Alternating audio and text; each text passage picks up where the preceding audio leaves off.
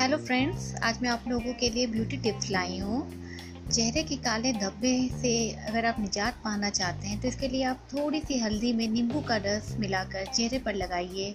और अगर आप ऐसा नियमित करेंगे तो आपके चेहरे का रंग भी खिल उठेगा।